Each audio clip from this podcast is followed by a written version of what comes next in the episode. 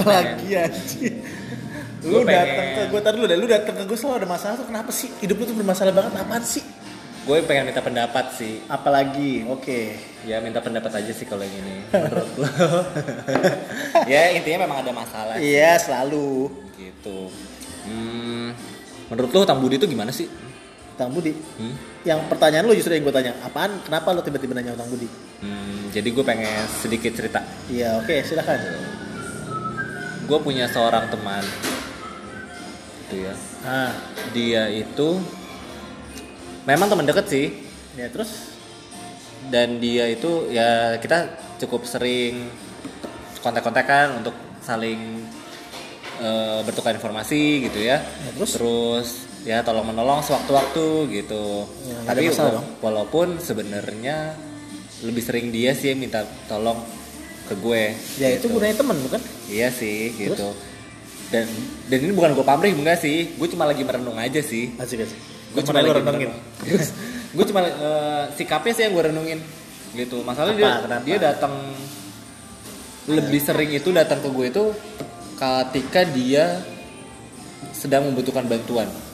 Oke, sedang minta pertolongan ke gue. Terus dan alhamdulillahnya sejauh ini apapun yang bisa gue bantu dan gue tolong ya gue bantuin gitu. Ya, bagus dong. Ini bukan masalah materi ya, bukan masalah materi. Bukan utang. Bukan. Oke, kira kayak kemarin nih, bukan duit nih. Kayak minggu lalu lu bilang utang lagi, terus bukan. Nah, ketika dia susah atau dia mentok, gue merasanya tuh selalu ke gue. Tapi giliran pas dia lagi happy gitu ya, dia lagi seneng, ya hal-hal simple lah, maksudnya gue nggak perlu balasan apa-apa sih. Gue juga menerima kabar bahagia loh gitu, maksudnya gue tuh nggak cuman terima kabar ya susah-susah doang ya, gitu. Okay. Terus intinya gue nggak tahu, malah gue tahu dia lagi happy atau lagi di atas angin tuh gue tahu. Tapi gue tahu dari orang lain bukan dari dia langsung. Okay. Tapi kalau dia susah, gue tahu dari dia langsung cuy, nggak pernah dari orang lain. Okay. Gitu. Terus masalah lu tuh apa lagi ke gue? Sebenarnya sih menurut lu gue gimana ya? Menurut lu itu gimana ya? Menurut gue ya wajar lah.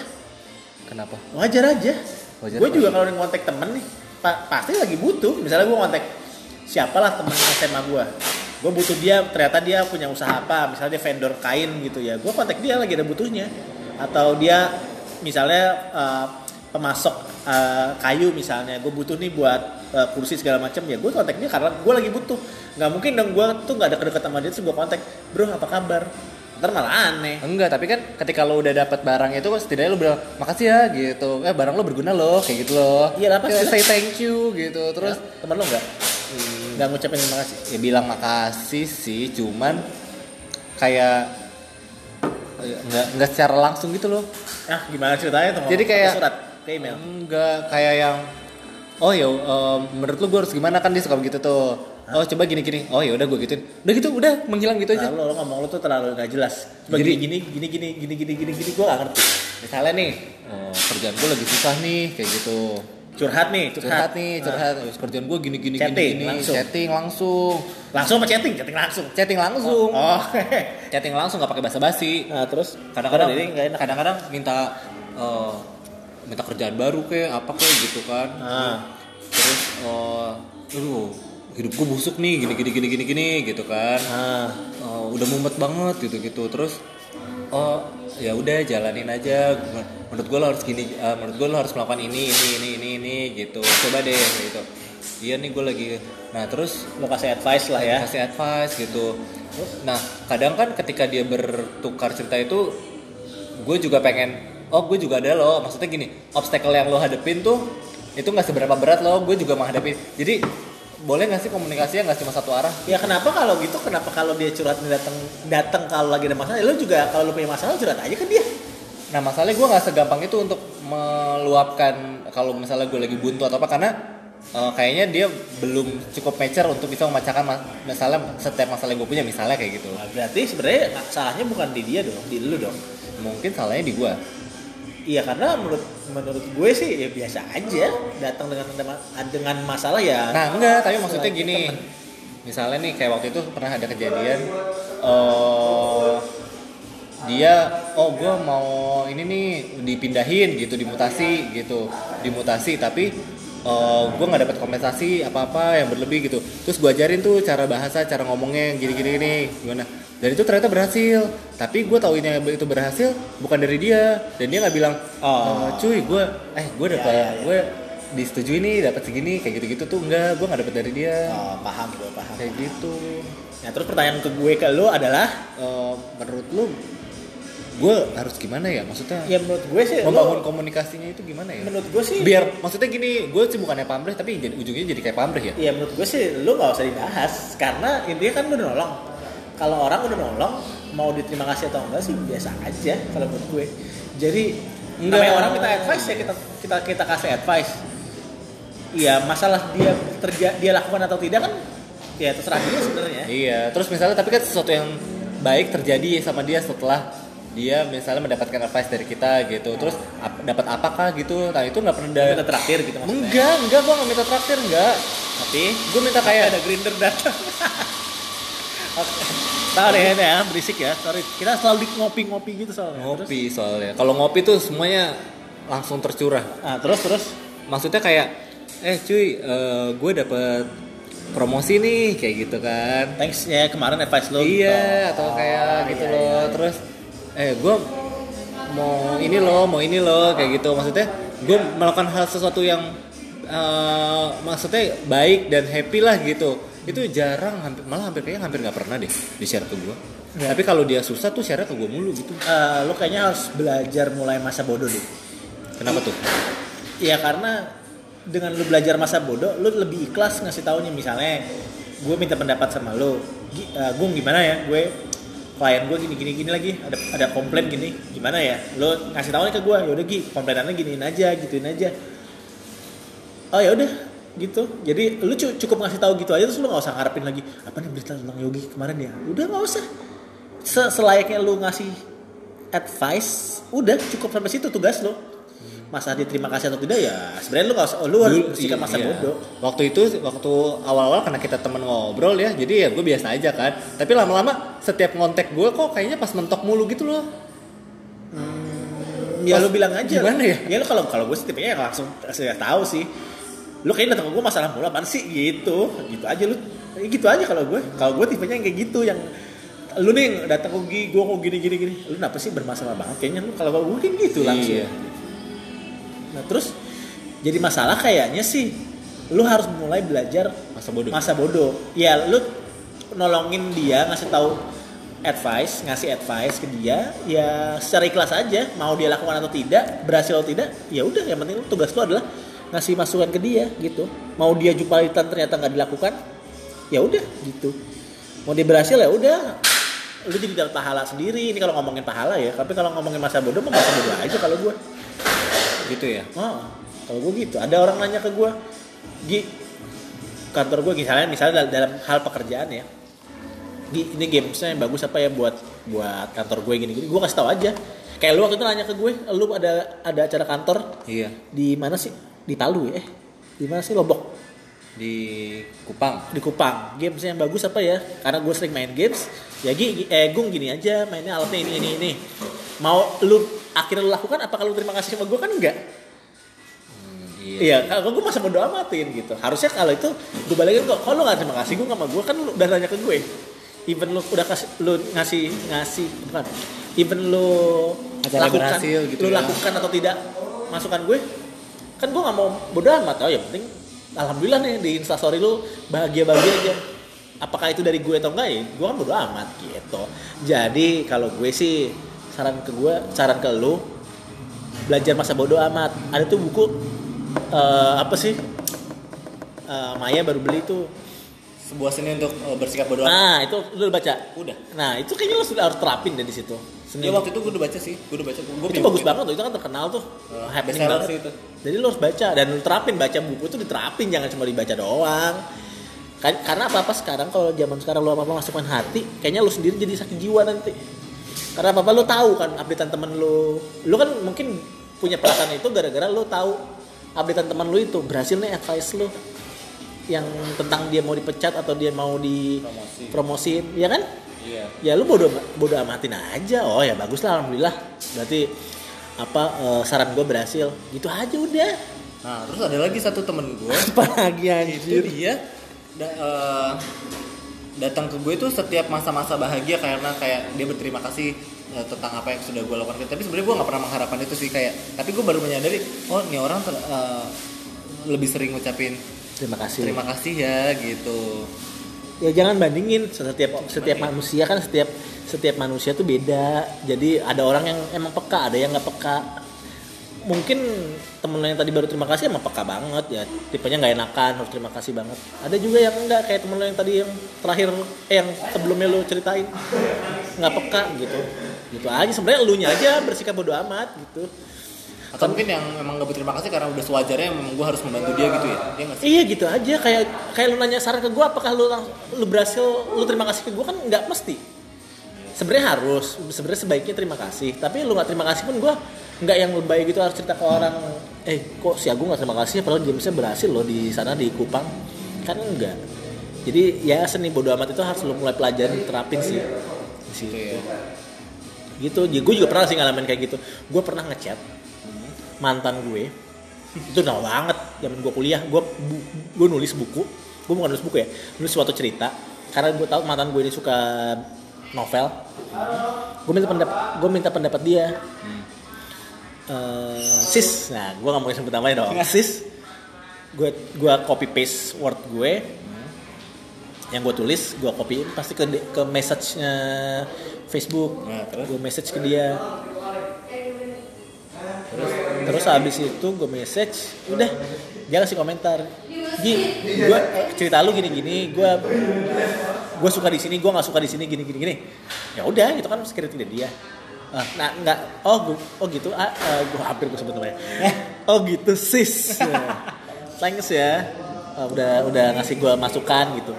Nah dia balas, lu kalau datang jangan ada maunya doang, lagi ada butuhnya doang dong. Lah, gue langsung nanya ke dia, emang maunya gimana? Loh, itu kan mantan gue ya, maksudnya? Loh, terus? Dia minta jatah mantan gitu? Enggak, bukan, gak tahu ya gue maksudnya. Hah, maksudnya gue gituin, gue bingung kan? Ya karena kan kita kalau ngontek orang pasti ada butuhnya, gak mungkin enggak. Lu ngontek gue pun pasti ada butuhnya. Terus dibilang, karena mantan gue itu malam, dia balas pagi-paginya. Jadi, lupain tadi kalimat gue yang kemarin, gue bodoh banget, gue lagi liar, lagi pusing kali gitu. Gue bilang, kenapa emangnya? Gak apa-apa, udah gitu doang. Gue pun suka bingung sama orang yang nanya ke gue, kok lu ada butuhnya doang? Bukan gue pelakunya ya, tapi kayaknya gue merasa bodo amatan kalau orang minta tolong ke gue gitu. Oh ya udah, bagus, terima kasih. Ada orang bahkan bisnis gue misalnya gini, tempat team building yang bagus apa ya?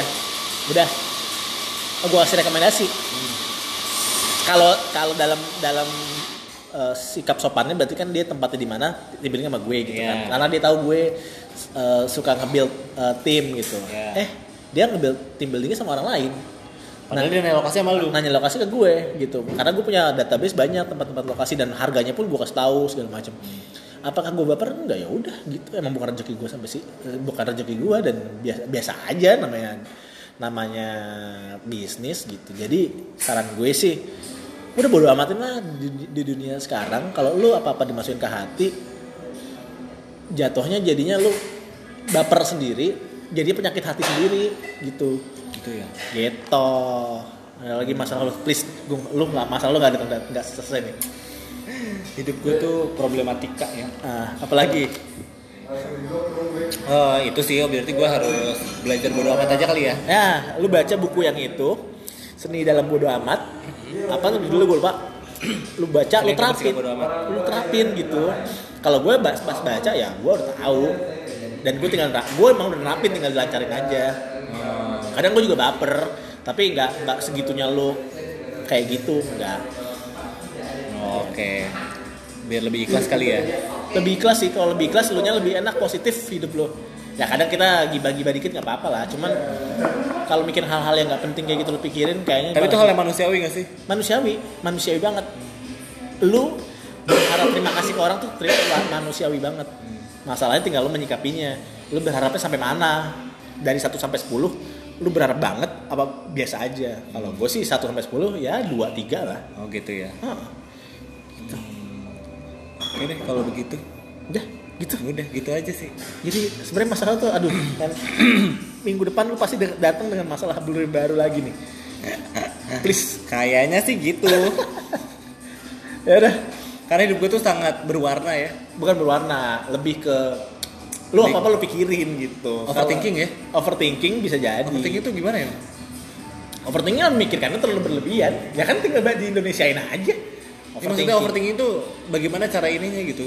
Gimana cara nyikapinnya biar gak overthinking? Bodo amat.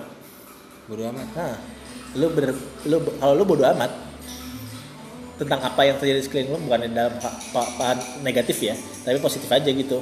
Bodo amat yang bukannya nggak peduli banget gitu, ada orang jatuh lu bodo amat, nggak gitu ya. Bodo amat sama yang orang lakuin ke gue, selama nggak merugikan gue bodo amat gitu. Lu nggak usah mikirin orang terima kasih kah ke gue, ngasih imbalan kah, atau seenggaknya ngeliat jasa-jasa kita, nggak perlu men, serius deh. Karena jadinya ngerusak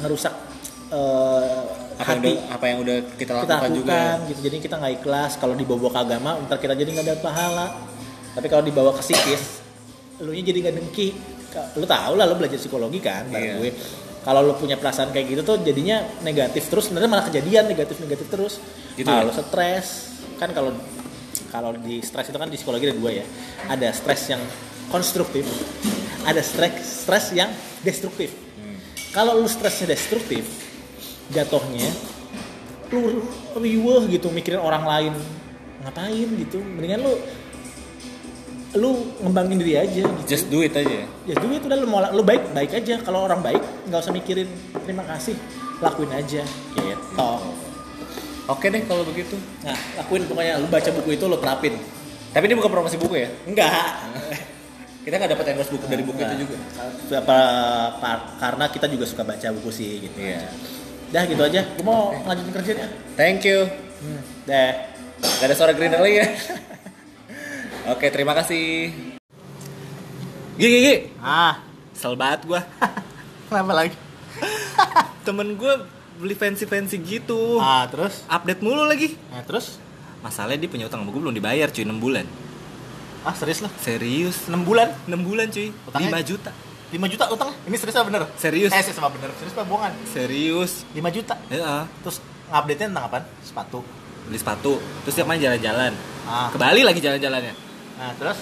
Gue tagihin selama 6 bulan itu lo tagihin? Iya, awalnya sebulan pertama sih gue lempengin gitu kan. Karena waktu itu dia minjemnya kata buat beli apa tuh namanya, seserahan.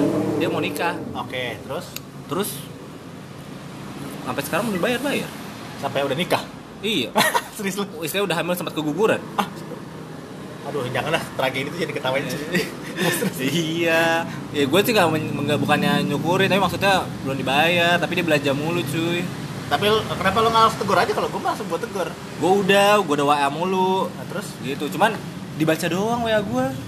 Telepon enggak diangkat. Serius lo? Tapi masih temenan? Masih sih. Ini serius beneran? Serius. Terus pernah sih dibalas sekali. Apa? Pernah dibalas sekali. Oh iya, gue nanti habis gajian gitu. Udah gajian, duitnya kepake gitu kata dia. Gitu. Terus ditambah lagi ada musibah ini kan, gue masih nggak enak juga jadinya. Apa tuh musibah apa? Ya musibah yang keguguran. Jadi ya sih nggak enak kalau lagi pas saat itu. Tapi kalau dia sampai ngupdate tentang apa sih ya liburan atau beli barang sih nyebelin sih. Begitu lo tau nggak harga sepatu berapaan? Berapa? 3,5 ke atas sih. Serius? Iya 3.500.000 ke atas. Utang sama lo 5 juta. Buat beli apa tuh namanya, seserahan sama souvenir. Oke. Kemarin dia minjem sama gue tuh bilangnya buat itu, buat ngelunasin. Nah terus? Gitu. Ya terus pikir-pikir bantu ya kan. Jadi gue berhubung waktu itu gue juga lagi ada duit gitu. Nah akhirnya gue pinjemin. Dia minjemnya gimana? Dia minjemnya Gung. Dia basa-basi dulu sih pertamanya. Lagi di mana? Waktu itu gue lagi di luar kota tuh. Itu dia sebenarnya sering ngobrol sama lu enggak di via chatting? Apa ujuk-ujuk datang pinjem duit? Ngobrol chatting jarang sebenarnya. Nah, itu datang kalau ada perlunya doang. Biasanya seringan gitu terus. Dan ini bukan pertama kalinya sebenarnya dia minjem sama gue. Udah sering. Udah ke 3 kali sih. Dan cuman yang sering. Ini yang paling besar jumlahnya. Tapi selalu kabur mulu? Enggak, yang kemarin-kemarin dibayar. Oh, karena jumlahnya itu di bawah 500.000. Oh, dan karena itu lo percaya sama dia, ya, kira-kira gitu. Tuh, gitu kan kemarin occasionnya memang karena dia mau menikah. Okay. Dan mungkin butuh banget kan gitu. Jadi ya gue ada rasa nggak teganya juga gitu. Terus akhirnya sampai sekarang dia belum balas apapun. Telepon nggak diangkat. Chat checklist 2 tapi WA gue belum diblok kok. Tenang aja. DM Instagram? Oh belum gue DM sih. Nyebelin banget. Gue juga ada sih waktu itu. Kalau gue tipenya sih yang utangnya kayak yang ini. Dia janjinya misalnya Gi, gue minjem dong 1,5. Terus gue bayar di minggu depan. Nah pas minggu depannya gak dibayar tuh. Sering banget kayak gitu. Kalau gue tipenya gak nagih. Ya udah gue bayar aja gitu sampai. Tapi kitanya kan uring-uringan jadinya. Iya butuh. Kalau gue sih lebih karena ya ada lah gue tabungan 1,5 gitu. Gak butuh. Tapi gue sebenernya tuh itu kan kayak lu ngingkarin janji dong. Lu udah gua lu lagi butuh banget nih pertolongan gue bantuin. Begitu lu tapi janji lu kenapa lu hianatin gitu. Iya. Kalau tahu lu enggak bisa bayar seminggu kemudian harusnya bilang seminggu, sebulan atau kapan gitu. Nah, gue sebelin situ. Terus. Nah, iya jadi awalnya itu kan nih ujuk-ujuk gue lagi di luar kota nih, lagi di kereta gue cuy. Lagi di kereta malam juki-juki-juk ya kan. Terus dia WhatsApp gue tuh. Nah. Gung, lagi di mana lu gitu, lagi di perjalanan nih gitu, mau ke sini gue bilang gitu. Oh sama siapa dia nanya gitu. Oke mau banget agak sosok perhatian gitu awal-awalnya ya kan. Terus gue mau minjem duit dong gitu, berapa gue bilang gitu. 5 juta. Hah banyak amat buat apaan gue bilang gitu kan. Ini gue buat beli seserahan sama lunasin souvenir kata dia gitu. Oh gitu. Emang berapa? Gue sampai tanya detail tuh. Banyak banget gue bilang gitu. Iya butuh banget nih gue gak tahu mesti minjem ke siapa lagi gitu. Nah terus akhirnya lu ada uang nganggur gak segitu? Ada sih. Tapi kapan lu mau bayar? Ntar abis gajian gue bayar deh kata dia gitu. Karena katanya dia pas gajian di bulan itu dia dapet bonus. Okay. Gitu. Nah terus oh ya udah deh. Kebetulan itu tanggal belasan. Gajian kan akhir bulan, gue pikir 2 minggu lah. 2 mingguan. Dan gue masih ada sisa uang apa namanya ya? Iya, uang santai lah gitu. Terus ya udah deh, ya udah bener ya. Nanti sampai kota tujuan gue ini ya, gue transfer. Gue nggak pakai m-banking. Sebenarnya gue pakai sih m-banking gitu. Terus? Cuman ntar aja deh gitu. Oke, kabarin ya gitu. Terus? Oke, nah, sampailah gue di kota tujuan. Gue langsung ke hotel, gue gak ke ATM coy. Gue langsung ke hotel. Karena udah malam, dari jam 12 malam waktu itu gue sampai ke tujuan ya? Iya, besok pagi aja lah gitu.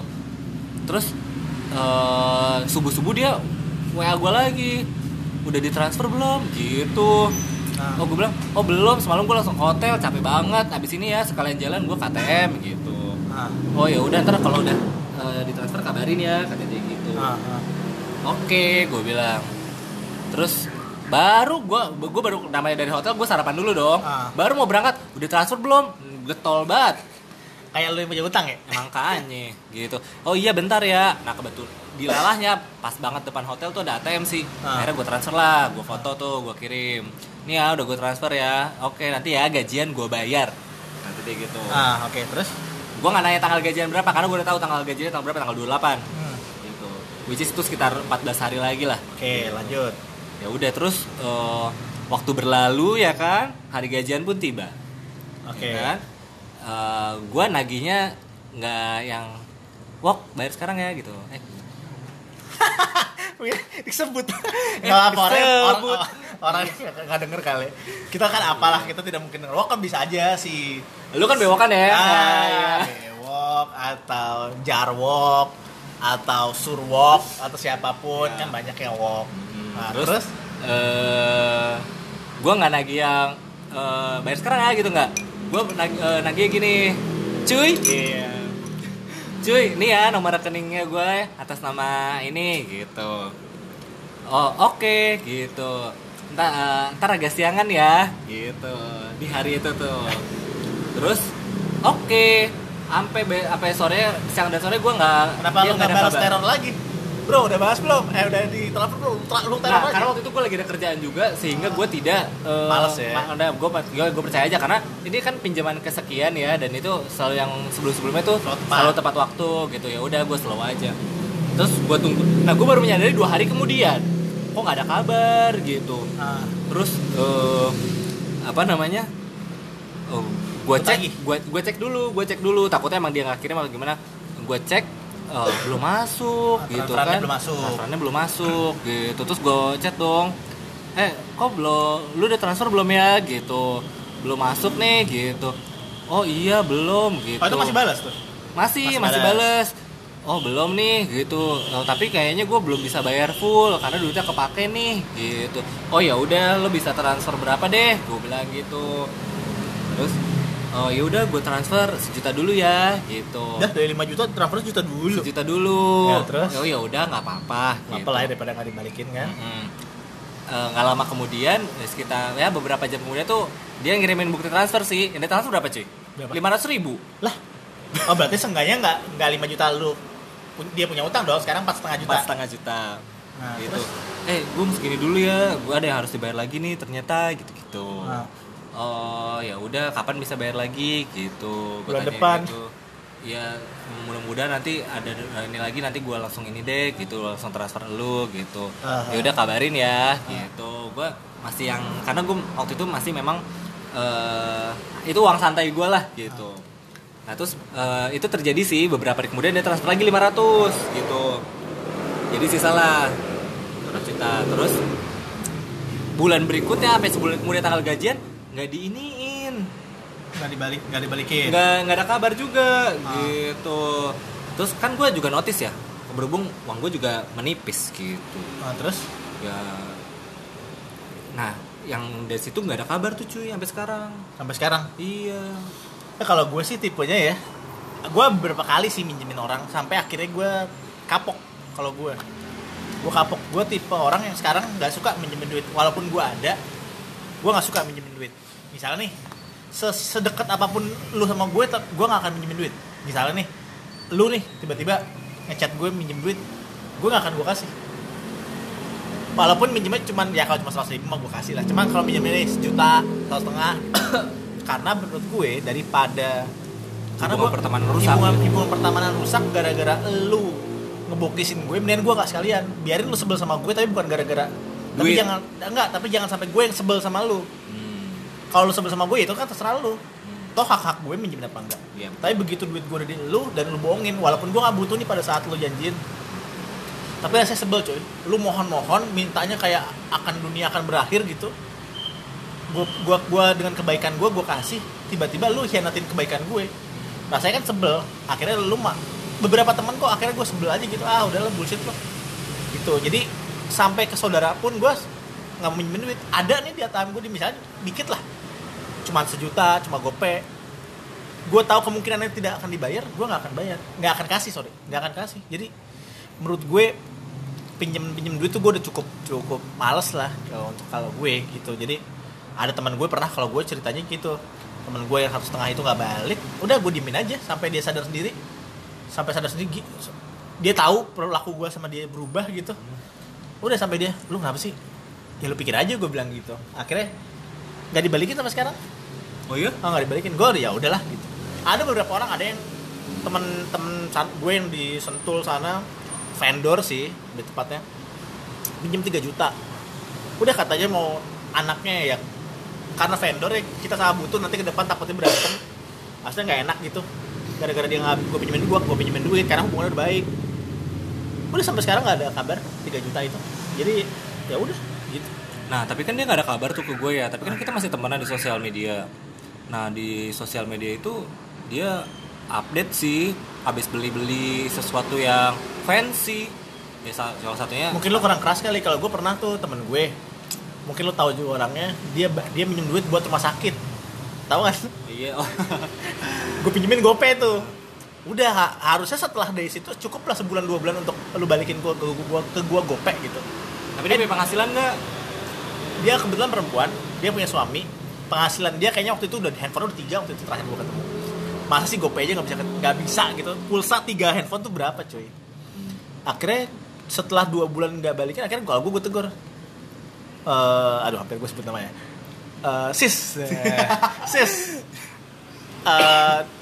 katanya lo mau balikin duit gue gitu. Kalau gue langsung gue tembak, balikin dong gitu. Gitu kalau gue langsung gue tembak. Terserah dia mau marah apa gue dengan cara gue yang nggak enakin dia, tapi toh dia juga udah nggak enakin ke gue. Kalau gue gitu, ya gue gitu sih. Terus masalah lo apa lagi? Terus dan sekarang kan gue lagi butuh masalahnya ya, duit itu gitu. Ya lo pinjam duit aja ke orang lain. Gak ada bedanya dong gue gitu. Dan kebetulan memang ada beberapa teman gue yang kayak begitu juga sih. Dan memang itu orang yang gue percaya sih. Maksudnya gue cukup percaya. Mungkin salah gue juga, mungkin baik ke orang yang salah kali gitu ya. Apa gimana sih menurut lo? Menurut gue orangnya yang salah. Kita sih yang minjemin gak pernah salah sebenarnya. Enggak, ketika kita berbuat baik itu tapi ke orang yang salah gitu. Terus yang salah dia. Iya benar, yang salah dia. Salah kita juga kalau tapi lu enggak salah sih sebenarnya menurut gue, karena lu udah punya pengalaman. Istilahnya kalau perusahaan kan dia udah punya portofolio 3 kali. Udah 3 kali, 2 kali ngutang sama lu dan berhasil gitu pembayarannya. Iya, sekarang orang prestasi kan jatuhnya. Paling nilai nominalnya gede. Kalau gue sih cukup udah gitu, lu jangan terlalu berharap sama dia, tapi tetap lu kejar, tapi jangan terlalu berharap gitu. Lagian ya minjem duit tuh jatuhnya ntar kebiasaan gitu ya. Kalau gue, lu apalagi 3 kali ya, berarti lu membiasakan dia.